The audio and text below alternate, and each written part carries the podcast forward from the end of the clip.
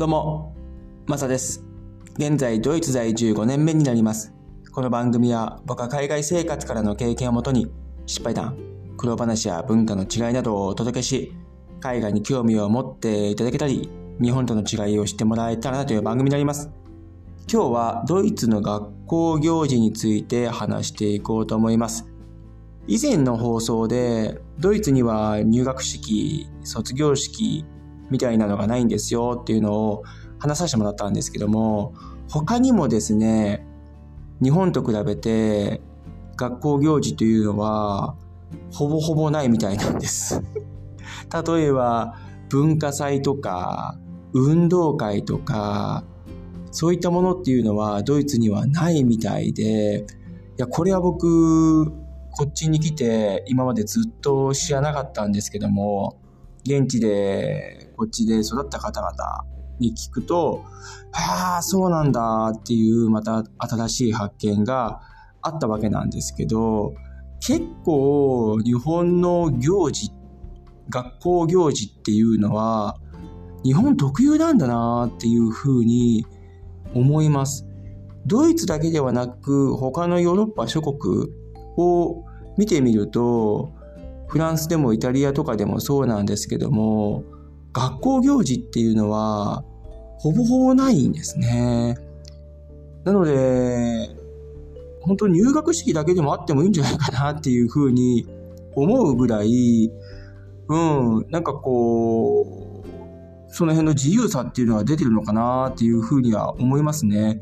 で日本は日本の気質があってそういった節目節目でちゃんとやるっていうのはあるのかなっていうふうに思ったりもします。はい。ななので、こっちは運動会とか文化祭とかそういったものはなくてですね、なんかこう、そういった行事って個人的なんですけども、日本の学校で今まで教育を受けて育ったっていうのはあるんですけども、なんかそういうのっていいですよね。そこで仲良くなれる輪が広がったりとか、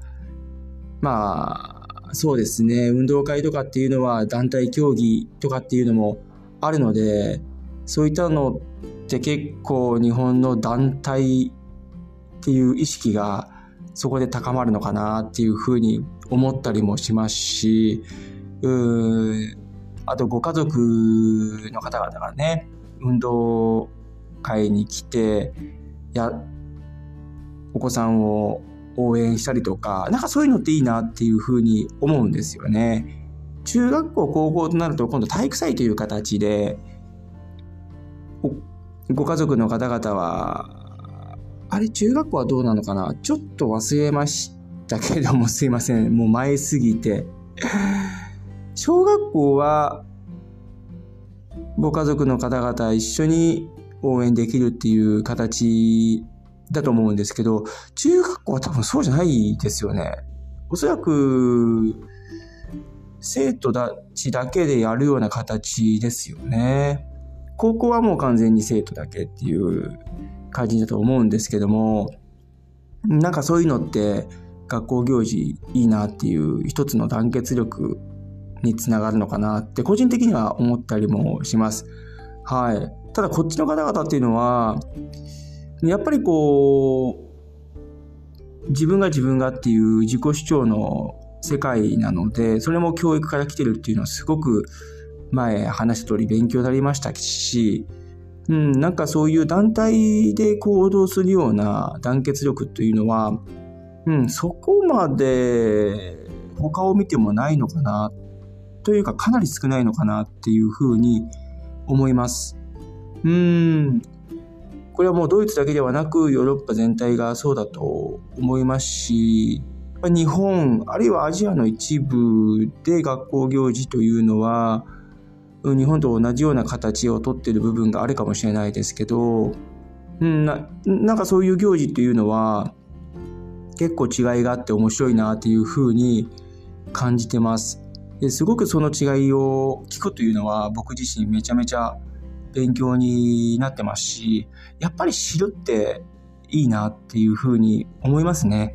自分の考え方とか知ることによってまた変わってきますし、捉え方や意識の仕方というのもいろいろ変わってくるので、うん、やっぱり知るっていうのはすごくいいことだと思いますし、違いをそこでまた分かるっていうのも、うん、自分へのすごくプラスにもなってるかなっていうふうに思います。はい。今日はドイツの学校行事について話させてもらいました。うん、日本のあの考え方をこっちに持ってくると何かこうですねあ学校行事がないの寂しいなっていうふうに思ったりもしちゃいます何かこう行事があった方が盛り上がるんじゃないかなっていう、なんかね、そういう楽しみの一つの教育があってもいいのかなっていうふうにも思ったりもしますね。はい。どうもありがとうございました。それでは素敵な一日をお過ごしください。ではまた次回の放送で。チャオ